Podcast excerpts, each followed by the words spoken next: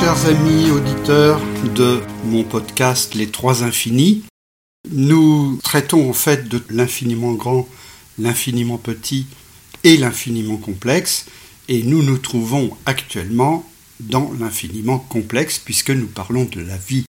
Et donc nul doute que je vais vous demander des efforts intellectuels importants pour cette conférence qui commence à toucher au centre des choses concernant la vie. Nous traitons de ce que nous appelons la biogénèse. La bio non biologique, genèse, la création. Cela signifie donc la création de la vie à partir de la chimie minérale. Alors, vous êtes libre d'y croire ou de ne pas y croire.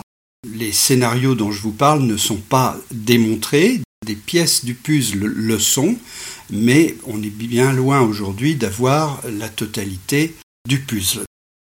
Nous parlons donc d'abiogénèse, c'est-à-dire comment la vie a pu naître de la chimie simple, qui est la chimie minérale, et euh, donc nous allons parler chimie. Et cela, c'est un peu ardu, euh, je vous le confesse.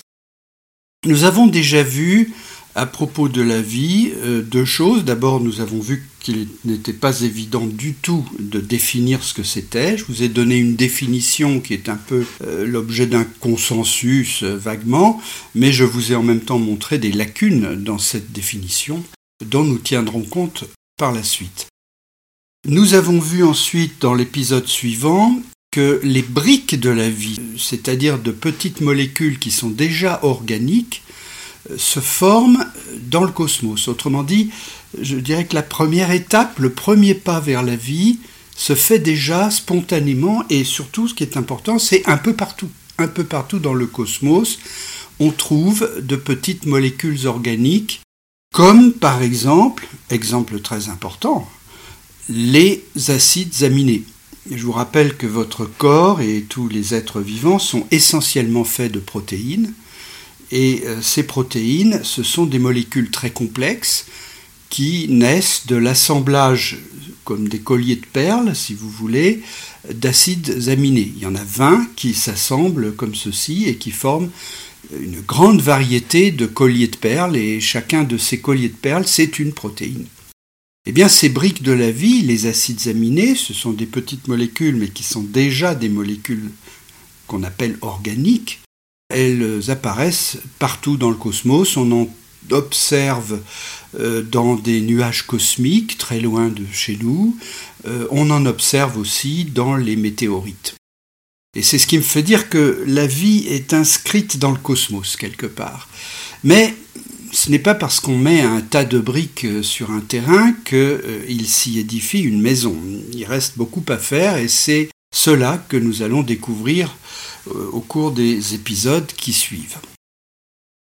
Nous allons voir donc comment ces acides aminés, ou aussi on parle des nucléotides, les nucléotides c'est ce qui constitue l'ARN, donc ces briques de la vie, nous allons voir comment elles s'assemblent et euh, nous allons voir qu'elles ne peuvent pas s'assembler spontanément. Il manque des ingrédients, euh, des ingrédients qui vont permettre un auto-assemblage, si vous voulez, de cela. Je vous donne tout de suite un exemple. Dans votre corps, il existe 5000 réactions chimiques qui portent un nom, on appelle cela le métabolisme. Le métabolisme, ce sont 5000 réactions chimiques qui ont lieu dans votre estomac quand vous digérez des aliments, qui ont lieu euh, tout le temps, à tout instant dans votre corps, on en trouve d'autres dans les neurones, dans le cerveau. Il y a partout des réactions chimiques, il y en a 5000 environ, et ces 5000 euh, réactions chimiques, c'est votre métabolisme. Eh bien, je me place tout de suite au cœur du sujet, ces 5000 réactions ne peuvent pas se produire spontanément. C'est-à-dire que même si les ingrédients sont présents dans votre corps, ces réactions ne se produisent pas ou lorsqu'elles ont la chance de se produire, c'est un processus lent, imparfait, c'est-à-dire que les réactions ne, vont pas jusqu'au bout, ou euh, une partie des réactifs se transforme, mais pas le reste. Autrement dit, elles sont en général incapable de se faire spontanément, et dans le meilleur des cas, c'est un processus trop lent et trop imparfait pour que la vie d'un organisme aussi complexe que votre corps puisse euh, exister. Il y a donc quelque chose qui fait que ces réactions chimiques se produisent, et ce quelque chose, ce sont des catalyseurs. Nous leur donnerons un nom, nous parlerons d'enzymes. Les enzymes sont elles-mêmes des protéines, et euh, ces protéines, eh bien, elles sont là uniquement pour déclencher et faire se produire les réactions chimiques, pour les guider, très souvent aussi pour les forcer. Votre corps donc possède une panoplie de 7000 enzymes différentes dont le seul but est de faire se produire les 5000 réactions chimiques de votre corps. Pourquoi cela? Bah, Tout de même une explication sur la chimie. Qu'est-ce qu'une réaction? Bah, Une réaction, la plus simple, c'est un produit A qui rencontre un produit B, les deux réagissent et ça donne un produit C. Disons A plus B donne C. Voilà une réaction. Eh bien, quand on apprend la chimie, on apprend que une réaction aussi simple que celle-là ne se produit spontanément que si deux conditions sont réunies. La première, c'est que, euh, nous l'avons vu déjà avant, plus généralement dans l'univers, en oubliant même la chimie, tout système évolue toujours spontanément vers l'entropie maximum. Nous avions parlé de l'entropie, nous avions dit que tout système évoluait vers, disons, les formes les plus stables. Alors, je vous rappelle l'analogie très simple de l'eau. L'eau qui se trouve dans un lac de montagne est arrivée là grâce aux précipitations, à la neige, etc. C'est donc de l'eau qui se trouve dans une situation peu probable. Il n'est pas évident de monter de l'eau à 4000 mètres d'altitude. Et cette eau, elle ne demande qu'une chose, c'est descendre, et descendre vers l'état le plus élémentaire et le plus simple, le plus probable, c'est la mer, c'est de tomber dans la mer. Et donc l'eau du lac de montagne va toujours chercher une pente pour descendre, le but étant finalement de rejoindre la mer. Et tout fonctionne comme ça. L'univers entier, la vie, rien n'y échappe, c'est une règle absolue.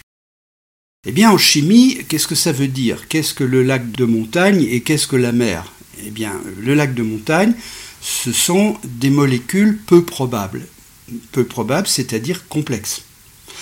Par exemple, bah, une protéine, c'est quelque chose de, peu probable puisqu'il faut un organisme pour la fabriquer. Euh, je donnerai un autre exemple du sucre. Le sucre, c'est une molécule déjà assez complexe et elle ne demande qu'une chose, c'est aller vers le bas. Et qu'est-ce que c'est que le bas? Qu'est-ce que c'est que la mer?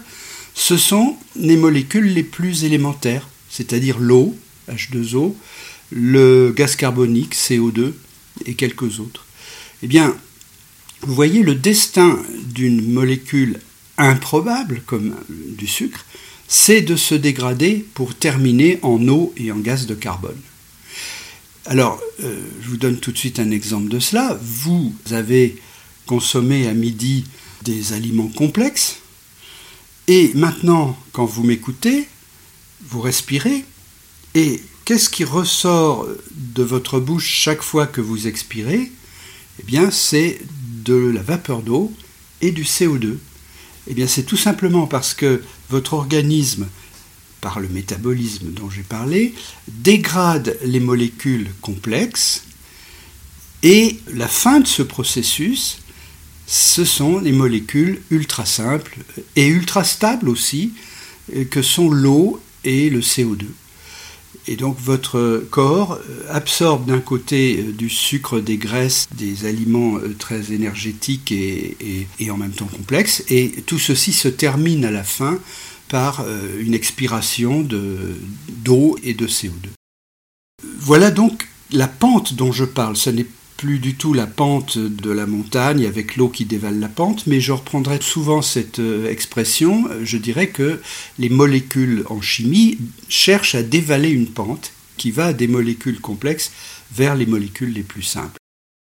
Un autre exemple de cela, bah, c'est l'automobile. Vous mettez dans euh, le réservoir des hydrocarbures, qui sont des molécules complexes qui ont été échafaudés par la vie à l'époque du Carbonifère, qui sont donc des molécules hautement improbables. Elles vont brûler dans les pistons de votre moteur. Et qu'est-ce qui sort de tout cela? De la vapeur d'eau et du CO2. Donc vous voyez bien cette pente qui va des molécules complexes vers les molécules les plus, on dirait, les plus dégradées, c'est-à-dire les plus élémentaires.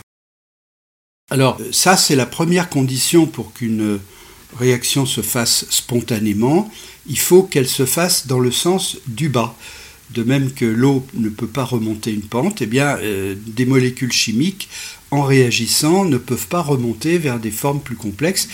Elles ont tendance à descendre vers les formes les plus simples.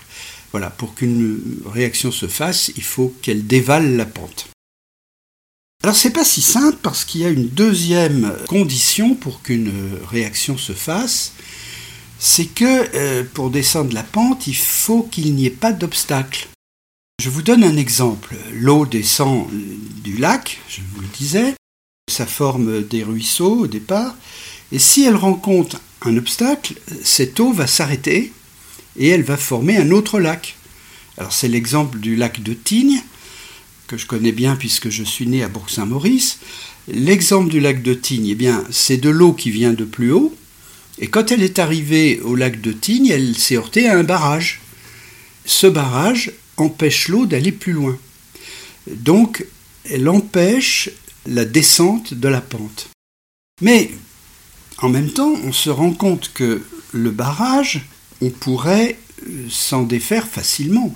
Il suffit de quelques kilos de pain de plastique que l'on met contre le béton de ce barrage, qu'on fait exploser. Il suffit de cela pour ouvrir une brèche dans le barrage de Tignes et des milliards de tonnes d'eau se mettent à dévaler la pente.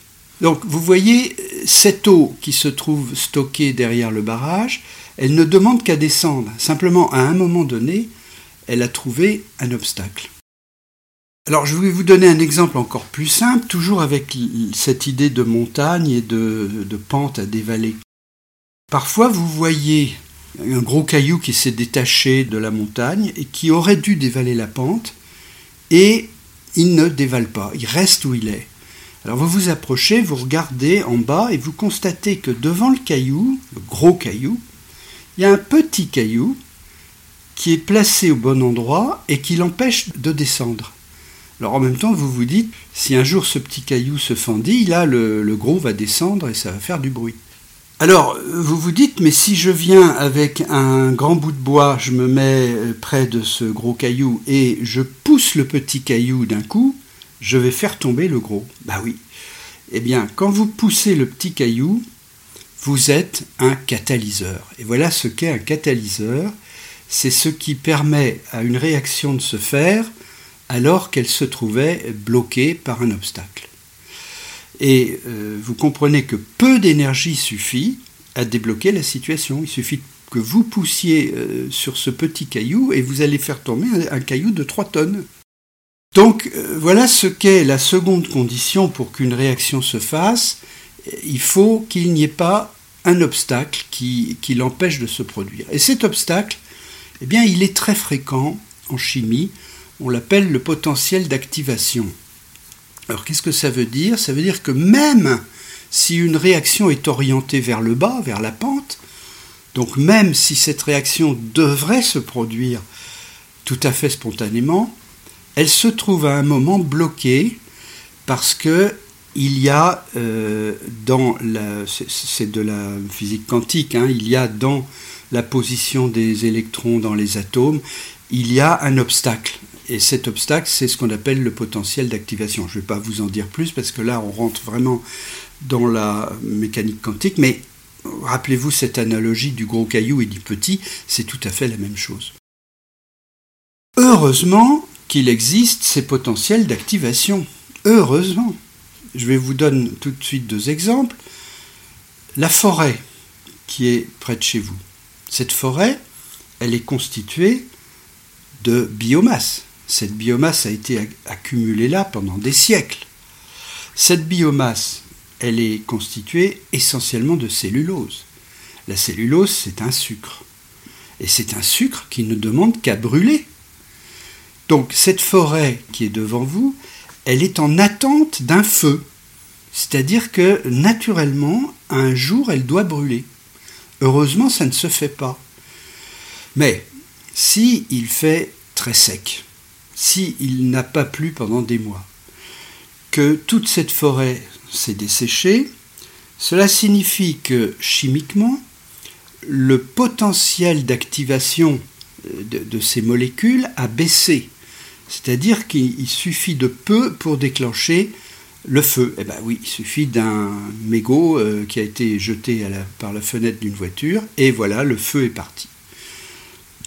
Le moindre petit euh, mégot, la moindre petite étincelle suffit à permettre à la forêt de franchir la barrière de potentiel qui l'empêchait de brûler, et hop, le feu est parti. Et là, vous voyez que c'est vraiment une réaction spontanée, parce que là, euh, on n'arrive plus à l'arrêter. Alors un exemple encore plus simple, vous posez devant vous un seau d'essence. Bah, vous savez très bien que l'essence est extrêmement inflammable, même explosive, et pourtant vous n'avez pas peur. Parce que vous savez que de l'essence à l'air libre, si on ne la chauffe pas, eh bien elle ne va jamais brûler.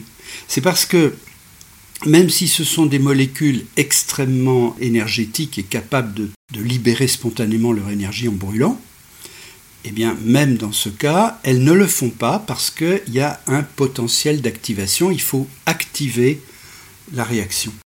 Cette activation, ben, elle a lieu dans les pistons de votre voiture. C'est à ça que servent les bougies. La bougie de votre voiture sert à permettre à l'essence et au mélange essence-oxygène, disons, de franchir la barrière de potentiel, le petit obstacle qui l'empêche de réagir et donc de, la faire exploser. Dans un moteur diesel, vous n'avez même pas de bougie. C'est simplement l'échauffement euh, du mélange gazeux par les pistons, c'est simplement l'échauffement qui suffit à faire franchir la barrière de potentiel, potentiel d'activation. Voilà. Eh bien, euh, tout cela est fort heureux parce que euh, si les forêts brûlaient spontanément, si l'essence explosait spontanément, eh bien, euh, le, monde que nous connaissons, fait de, de complexité, n'existerait pas, la vie encore moins, et vous et moi encore moins. Donc, vous voyez là, je dirais, une caractéristique heureuse de la nature, c'est que même si une réaction est faite pour se produire, elle ne se produit pas euh, tant qu'on n'a pas levé l'obstacle. Alors, on parle de cinétique des réactions. Quand on parle de cinétique des réactions, bah, on veut dire simplement que euh, les réactions, elles sont plus ou moins rapides. Euh, pour qu'une forêt brûle, il faut peut-être un ou deux siècles, voyez-vous. Pour que de l'essence prenne feu, c'est plus rapide. Donc, la cinétique des réactions, c'est-à-dire le fait qu'elles se produisent à une certaine vitesse, permet d'étaler les phénomènes dans le temps, Dieu merci. Et c'est grâce à cela que la nature a le temps de fabriquer des structures comme les forêts. Si la forêt brûlait spontanément, ben, vous ne connaîtriez jamais les forêts parce que dès que quelque chose apparaîtrait capable de créer une forêt, cette chose brûlerait aussitôt. Donc les, les structures que crée la nature peuvent durer un certain temps grâce à cela. Alors je viens là euh, sur un thème qui euh, m'est favori, je vous en ai déjà parlé plusieurs fois, c'est le fait que l'univers est organisé par un ajustement entre l'ordre et le chaos. Tout ce que nous voyons, euh, et nous-mêmes, notre corps, notre esprit, tout ce qui est complexe est toujours né d'un ajustement entre l'ordre et le chaos. Alors je reviens à mes réactions chimiques. Qu'est-ce que l'ordre? L'ordre, eh bien, c'est si les réactions ne se faisaient pas du tout. C'est-à-dire que euh, s'il n'y avait pas de réaction, ben, il n'y aurait même pas de forêt, parce que la forêt, elle est née de réactions chimiques. Euh, donc s'il n'y a pas de réaction, que les réactions ne se font pas, qu'elles sont bloquées, eh bien, vous avez une situation totalement ordonnée qui est la mort.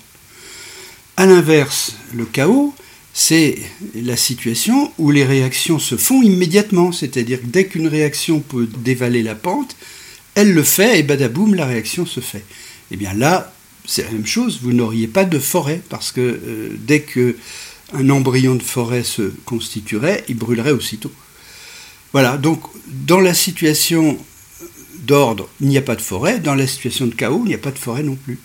S'il il existe une forêt, c'est parce que des réactions spontanées se sont faites. Alors, dans le cadre de la création de la forêt, ce ne sont pas des réactions spontanées, ce sont des réactions catalysées, on va le voir. Mais ces réactions se sont faites, mais elles n'ont pas pour autant euh, atteint le maximum de désorganisation et d'entropie aussitôt, parce qu'il y a ce temps, cette inertie, si vous voulez, qui fait que les réactions ne se font pas tout de suite. Donc cette lenteur que les réactions ont à se réaliser est en même temps ce qui nous permet d'avoir des structures stables dans le temps, d'avoir un univers ajusté entre l'ordre et le chaos et de pouvoir euh, découvrir les magnifiques structures que sont les forêts ou les êtres vivants. En d'autres termes, cette cinétique des molécules, le fait que les réactions mettent un certain temps à se faire, c'est ce qui permet l'auto-organisation. Donc c'est très très fondamental. Alors maintenant, nous allons voir comment la nature s'y prend tout de même pour réaliser les réactions des êtres vivants. Parce que je vous disais qu'un être comme un être humain, c'est 5000 réactions chimiques. Mais vous savez, dans une euh, petite bactérie, vous trouvez bien un millier de réactions aussi.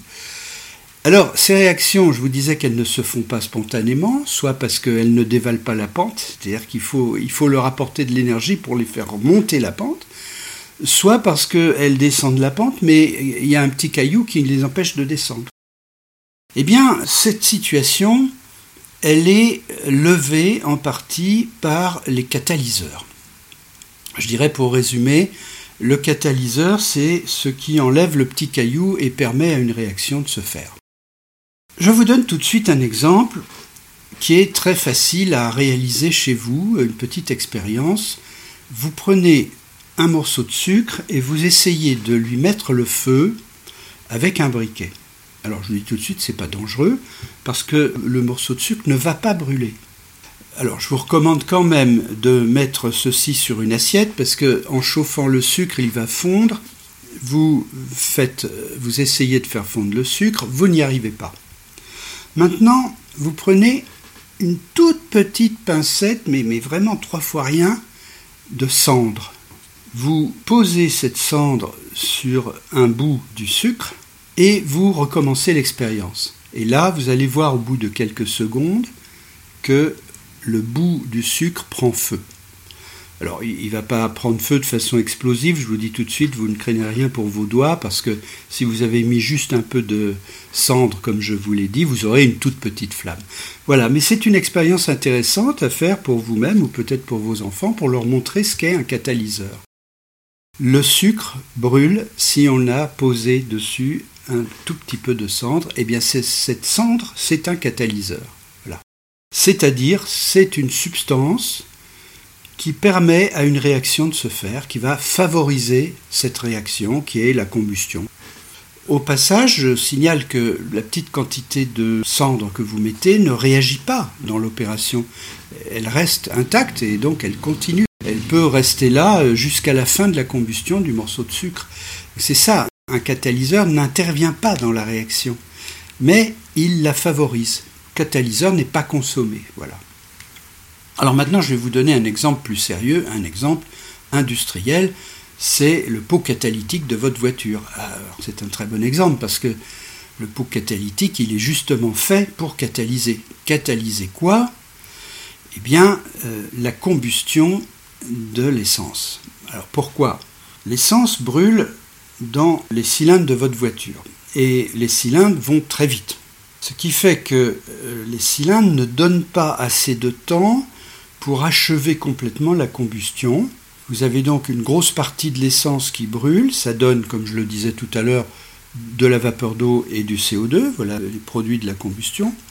Malheureusement, cette combustion n'est pas complète et il reste un petit pourcentage d'essence, il reste aussi un petit pourcentage d'oxygène dans les gaz d'échappement. Alors on sait que ces gaz sont toxiques, ce n'est pas très bon de respirer de l'essence. Et puis aussi, il y a du CO, monoxyde de carbone, qui lui alors est très très toxique. Donc il fallait achever la combustion de l'essence et c'est à ça que sert le pot catalytique. Si vous ouvrez un pot catalytique, qu'allez-vous trouver? Vous allez trouver un matériau, en général c'est une céramique, qui est euh, construite pour être pleine d'alvéoles. C'est un matériau alvéolé. Pensez à un nid d'abeilles dans une ruche. Vous voyez, vous avez plein d'alvéoles dans la ruche. Elles sont faites pour mettre les œufs d'abeilles. Mais euh, là, c'est donc un matériau euh, plein d'alvéoles dans lequel on fait passer le gaz en question. Et deuxième détail important, ces alvéoles sont métallisées, c'est-à-dire que les parois sont recouvertes d'une fine couche de métaux. Il se trouve que quand on fait passer les gaz dans ce pot catalytique, sur les parois de ces alvéoles qui sont chauffées aussi, hein, le pot catalytique fonctionne bien quand il est chaud, mais il se trouve que là, les réactions des imbrûlés se font, c'est-à-dire que ce qui restait à brûler brûle. Alors pourquoi? Quel est le miracle derrière ça? Eh Le miracle, c'est deux choses. D'abord, c'est de présenter des surfaces. Et le deuxième miracle, c'est que ces surfaces soient métallisées. Il n'y a donc aucun miracle. Euh, ce sont les recettes euh, du pot catalytique. Alors je l'explique en deux mots. D'abord, une surface. Une surface, c'est quelque chose qui présente un pouvoir catalytique, c'est-à-dire que les molécules des imbrûlés se collent sur ces surfaces, momentanément, hein, de façon très brève, mais elles se collent à un moment donné sur ces surfaces, et ceci favorise les rencontres. Ah oui, le but c'est de faire que se rencontrent des molécules d'oxygène qui restent dans ces imbrûlés et des molécules d'essence. Et pour favoriser leur rencontre, il est bon de les plaquer sur une surface. Alors vous allez me dire pourquoi. Voici un, exemple que j'ai imaginé. Vous avez remarqué parfois dans les nuits d'été qu'il y a des papillons dans l'air en quantité, et en fait c'est parce qu'ils cherchent à s'accoupler. Donc les mâles cherchent les femelles. Eh bien s'il y a suffisamment de papillons, euh, ils vont se rencontrer. Pas par hasard, c'est parce qu'ils émettent des phéromones et des odeurs hein, qui leur permettent de se trouver. Par contre, s'ils sont très dispersés, les rencontres vont être difficiles et euh, il y aura peut-être très peu d'accouplement et finalement de descendance. Mais voici un moyen de favoriser l'accouplement des papillons. Si on leur passait le mot à tous et on leur disait atterrissez tous sur Terre, arrêtez de voler, vous vous mettez tous par terre, eh bien ces papillons, plaqués au sol, seraient plus concentrés et euh, ils pourraient se retrouver beaucoup plus facilement. Alors voilà cette image, vous pouvez imaginer les molécules qui flottent dans l'air, ces molécules, si elles se plaquent contre les parois des alvéoles du pot catalytique, elles ont plus de chances de se rencontrer, et donc en passant une seconde ou deux dans le pot catalytique, elles vont réagir. Donc voilà ce qu'est un pot catalytique. Pourquoi est-il fait d'alvéoles? Ben, Tout simplement parce que les alvéoles présente de grandes surfaces. Grâce aux alvéoles, vous pouvez concentrer dans la dimension d'un pot catalytique, disons 40 cm par exemple, vous pouvez concentrer là une très grande surface. Alors l'autre principe, je vous l'ai dit, c'est que ces surfaces sont métallisées. Euh, oui, parce que les métaux ont des propriétés catalytiques importantes le métal le plus utilisé dans les catalyseurs, mais qui coûte très très cher, c'est le platine. Un catalyseur au platine, c'est extraordinairement euh, efficace. Mais bon, on ne peut pas euh, faire cela pour des pots d'automobile, mais on utilise euh, toutes sortes de métaux et on sait que dans la vie, un certain nombre de métaux ont un rôle catalytique très important. Le fer, le nickel, le zinc, le molybdène, le magnésium, le manganèse, l'aluminium, le rubinium. Voilà les métaux qui ont un effet catalytique euh, élevé. Donc je vous cite là des catalyseurs, euh, je dirais, généraux, c'est-à-dire qui favorisent en général les réactions. Euh, c'est vrai que le pot catalytique, on envoie des imbrûlés dedans, mais on pourrait envoyer d'autres sortes de gaz et le pot catalytique favoriserait aussi les réactions d'autres gaz. Alors il existe comme ceci euh, pas mal de catalyseurs, je dirais, naturels, qui ont certainement joué un rôle crucial au début de la vie, tout à fait à l'origine. Eh bien, euh, ce sont des catalyseurs qui sont relativement peu efficaces. Bon, ça suffit quand même pour euh, les imbrûler de la voiture, mais on ne va pas très loin. Et en tout cas, on ne fabrique pas la vie avec ces catalyseurs-là. Il faut des catalyseurs plus puissants. Rappelez-vous, vous avez 5000 réactions chimiques dans votre corps.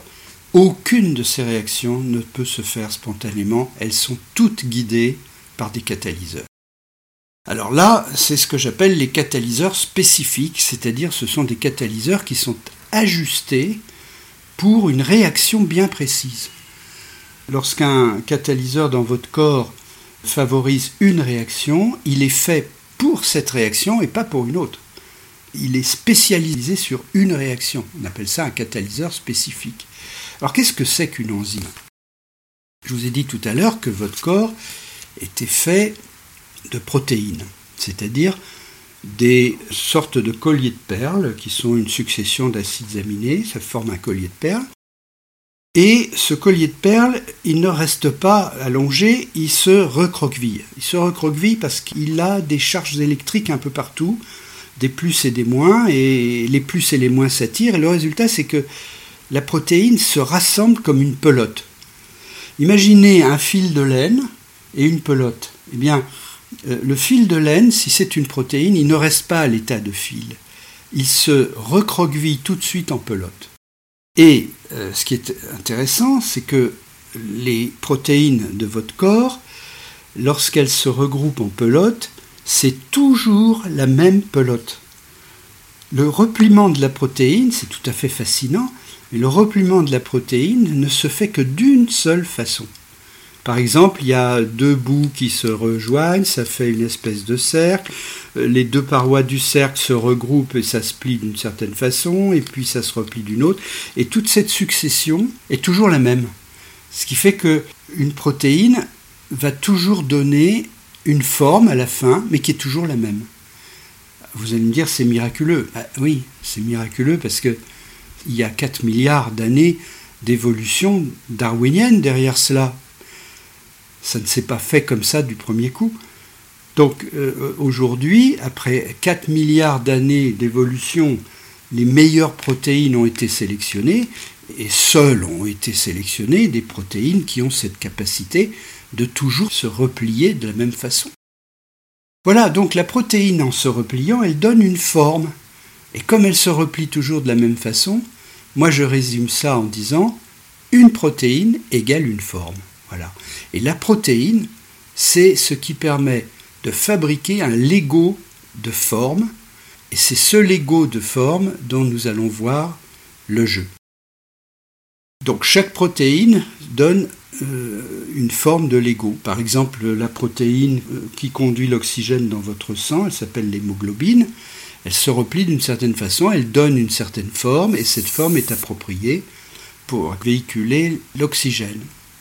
Je vous parlerai d'autres protéines, eh ben, chacune se replie d'une certaine façon, toujours la même, et cette façon est adaptée à une certaine tâche. Alors j'ajoute autre chose sur ce Lego, c'est ce que j'appelle un Lego aimanté. Les pièces de Lego ont tendance à se coller les unes aux autres. Alors pour bien vous expliquer ça, je vous donne un exemple récent. J'ai un petit-fils qui avait euh, à peu près deux ans lorsque mon épouse dit tiens on va lui offrir un Lego. Alors euh, la vendeuse du magasin de jouets nous dit bah, vous savez deux ans moi euh, moi j'ai pas vraiment ce qu'il lui faut parce qu'il va regarder les pièces de Lego mais il va pas savoir les assembler. Ah mais attendez, j'en ai un qui peut fonctionner, un Lego très grossier, c'était des pièces très simples, mais dont les extrémités étaient aimantées. En fait, c'est un Lego en plastique avec deux petits aimants aux extrémités. Et l'intérêt de ces aimants, c'est que euh, eh bien, euh, les pièces ont tendance à se coller toutes seules. À la limite, je dirais, vous prenez la caisse dans laquelle se trouve ce Lego, vous secouez la caisse, et vous voyez déjà se former euh, des formes intéressantes. Donc c'est évidemment motivant pour un bébé qui n'est pas habile de voir que même en prenant très maladroitement les pièces, il arrive à faire quelque chose avec. Eh bien, le Lego de la nature, qui sont ces protéines, il est aimanté et il a ainsi des actions sur les autres pièces de Lego. Cela est dû aux forces d'attraction électrique qui se trouvent autour de cette forme. La protéine se replie en une forme et si vous pouviez voir ça au microscope et qu'on pouvait voir les charges électriques, vous verriez des petits plus et des petits moins tout autour de cette forme qui va lui permettre d'interagir avec autre chose. Alors, les 4 milliards d'années euh, de l'évolution ont sculpté les bonnes formes, si vous voulez. Nous avons donc des pièces de Lego aimantées qui vont être capables de réagir et qui vont former ce qu'on appelle les enzymes. Une enzyme, c'est une protéine. Toutes les protéines ne sont pas des enzymes, par exemple l'hémoglobine dont je vous ai parlé, ou les protéines qui forment votre muscle ne sont pas des enzymes. Mais le gros des protéines qu'il y a dans votre corps, en, tout cas en variété, ce sont des enzymes. Et les enzymes, bah, c'est euh, tout simplement des pièces de Lego qui, grâce à leur forme, vont pouvoir jouer sur les réactions. Alors comment ça se passe? Eh bien, une enzyme va favoriser la réaction A plus B donne C, par exemple. Comment fait-elle? L'enzyme a une bonne forme, parfaitement ajustée au cours des âges, qui est faite pour attraper la molécule A. C'est-à-dire que quand une molécule A passe euh, à son voisinage, elle est attirée électriquement, elle se colle. Donc je dis l'enzyme a attrapé la molécule A. De la même façon, la même enzyme, juste à côté, va attraper la molécule B dès qu'il y en a une qui se présente. Et dès qu'elle a les deux molécules en main, eh elle se déforme légèrement, et elle rapproche les deux et elle force la réaction A plus B qui donne un autre produit C. Et dès que le produit C est formé, il y a de nouveau une déformation dans l'autre sens qui fait que tout ça est relâché dans la nature. Donc je résume, l'enzyme attrape A, attrape B, les oblige à réagir et les libère. Et quand elle a libéré ces molécules, elle est prête à recommencer elle retrouve une molécule A, une molécule B, elle les rapproche tout simplement, la réaction se fait et elle les libère. Donc vous reconnaissez cette qualité des catalyseurs, c'est de ne pas être consommés eux-mêmes, ils restent disponibles pour euh, faire le travail autant de fois qu'il le faut.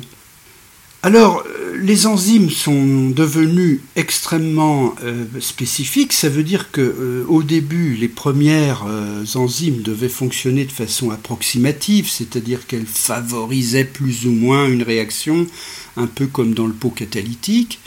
Et puis, la sélection naturelle a joué et les formes des enzymes se sont affinées progressivement pour être de plus en plus efficaces dans le la chimie, c'est-à-dire le fait de déclencher les réactions.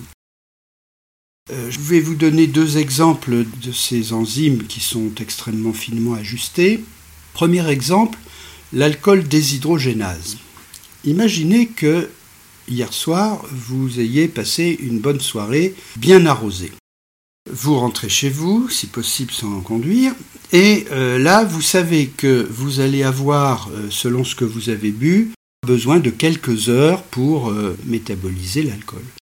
Eh bien, euh, métaboliser l'alcool, c'est-à-dire détruire les molécules d'alcool, euh, ce n'est pas quelque chose qui se fait naturellement. S'il n'y avait pas d'enzyme, vous perdriez l'alcool dans votre respiration, en partie. C'est pour ça qu'on dit un tel sans l'alcool, il a bu, on le sent, et une partie partirait par l'urine. Mais si vous deviez compter sur l'urine et sur la respiration pour vous défaire de votre alcool, ce n'est pas quelques heures qu'il faudrait. Il faudrait probablement au moins la semaine. Donc vous iriez tous les matins au travail euh, partiellement imbibé. Alors Dieu merci, c'est pas comme ça que ça se passe. Il y a une enzyme qui s'appelle l'alcool déshydrogénase, dont le but est précisément de casser les molécules d'alcool. Ça se passe comme ça. Quand vous buvez de l'alcool, ça déclenche par un certain nombre de mécanismes la fabrication de cette enzyme. Donc vous avez euh, toutes les cellules de votre corps qui commencent à fabriquer des enzymes. Et puis dès que ces enzymes sont là, eh bien elles attrapent les molécules d'alcool, elles les cassent en deux, et elles en attrapent une autre, elles les cassent en deux, elles en attrapent une autre, elles la cassent en deux, etc. Elles peuvent faire ça des milliers de fois par seconde. C'est le travail de cette euh, enzyme qui a été ajusté pour précisément attraper les molécules d'alcool qui vous fait éliminer l'alcool. Alors je vous cite une petite anecdote euh, pour détendre un peu euh, vos neurones. J'ai travaillé pendant 22 ans avec des Japonais et je suis allé 70 fois au Japon. Et j'ai toujours remarqué une chose, lorsqu'on avait un cocktail, euh, vous aviez le discours du chef et puis euh, il proposait de passer au buffet et là euh, tout le monde se servait de la bière, du whisky, etc. Une demi-heure après, j'ai toujours observé ça, une demi-heure après, la moitié des Japonais étaient tout rouges de visage. Rouge. Eh bien, c'est simplement parce que la moitié des Japonais, la moitié de la population des Japonais, présente un défaut génétique portant sur l'alcool déshydrogénase. C'est-à-dire que cette euh, enzyme, elle est euh, fabriquée par un gène, et il se trouve que ce gène, chez la moitié des Japonais, euh, est peu efficace. Autrement dit, ces Japonais-là, la moitié de la population, métabolisent mal l'alcool. Alors, ça me faisait rire, et puis quand quand j'y ai pensé un, jour, euh, plus tard, lorsque j'écrivais mon premier livre, je me suis dit, mais finalement, bah, on s'aperçoit que euh, dans l'espèce humaine, bah, nous autres Français, nous sommes doués par rapport aux Japonais parce que nous avons euh, une enzyme alcool déshydrogénase qui fonctionne très bien.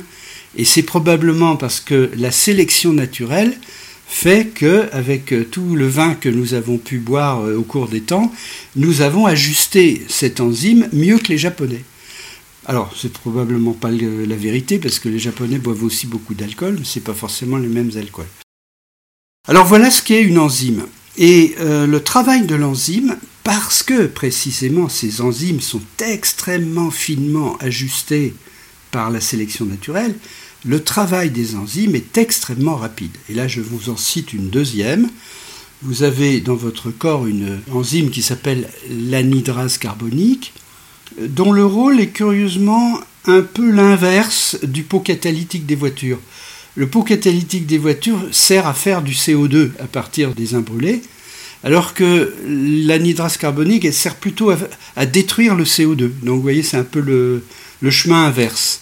Eh bien, l'anhydrase carbonique dans votre corps est capable de casser des molécules de CO2 à la vitesse de 500 000 molécules par seconde. Je répète bien, 500 000 fois par seconde, l'anhydrase carbonique attrape une molécule de CO2, la casse et en attrape une autre.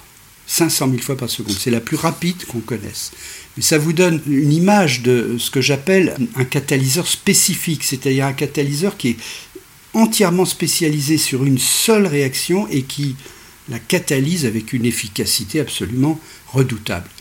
Eh bien, la vie, c'est ça. La vie est faite de réactions catalysées.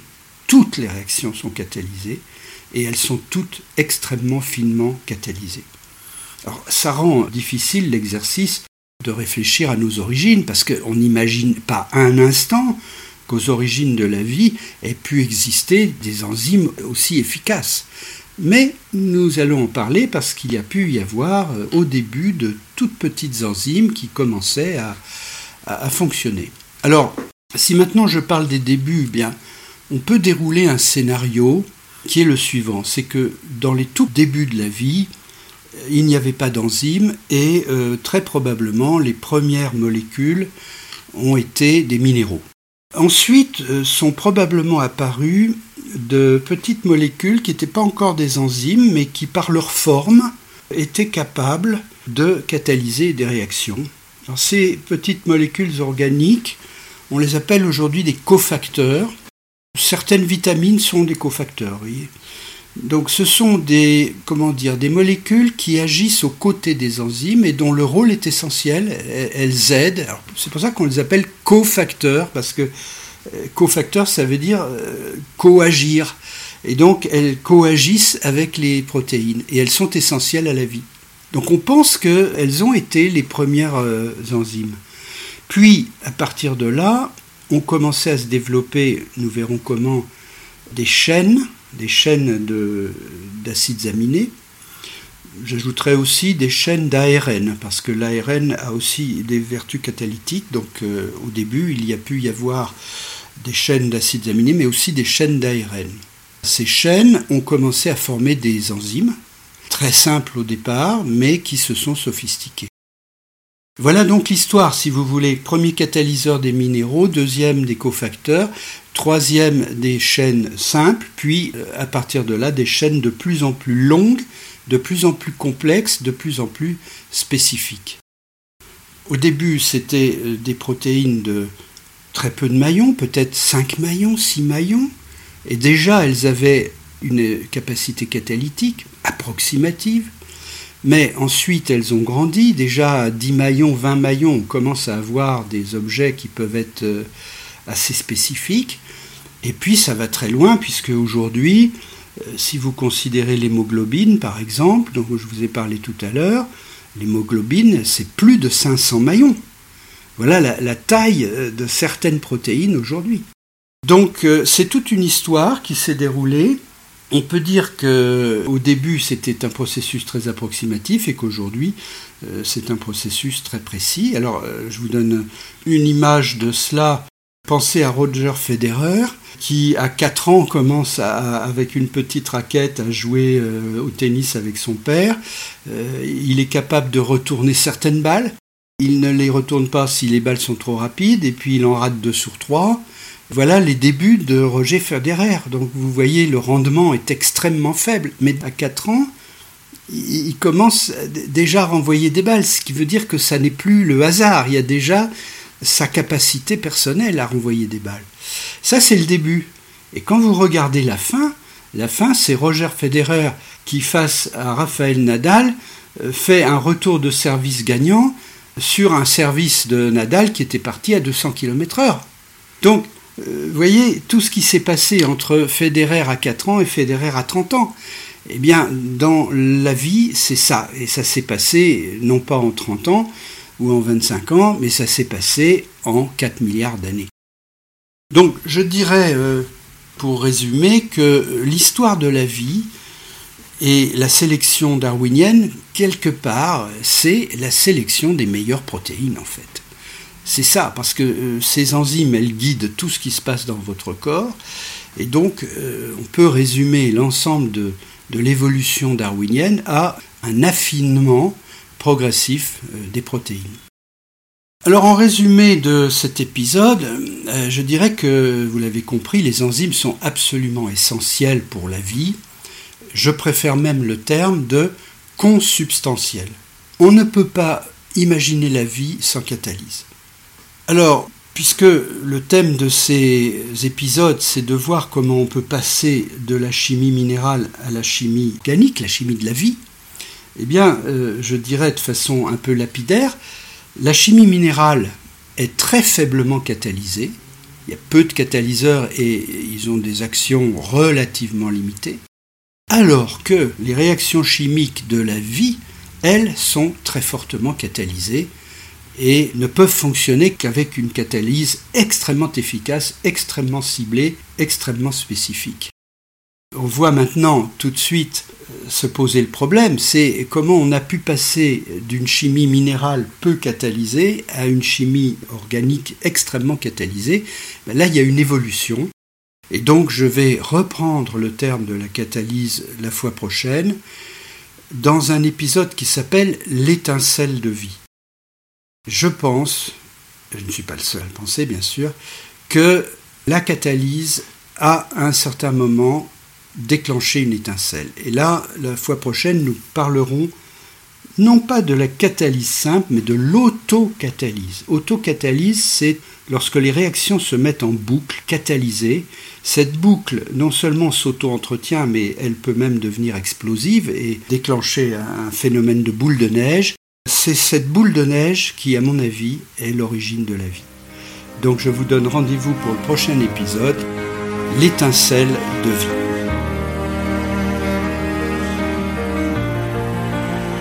Ce podcast est tiré du livre Les clés secrètes de l'univers de Michel Galliana Mingo. Je vous invite à consulter mon site sur lequel vous pouvez aussi me joindre à www.mgm-ec.fr.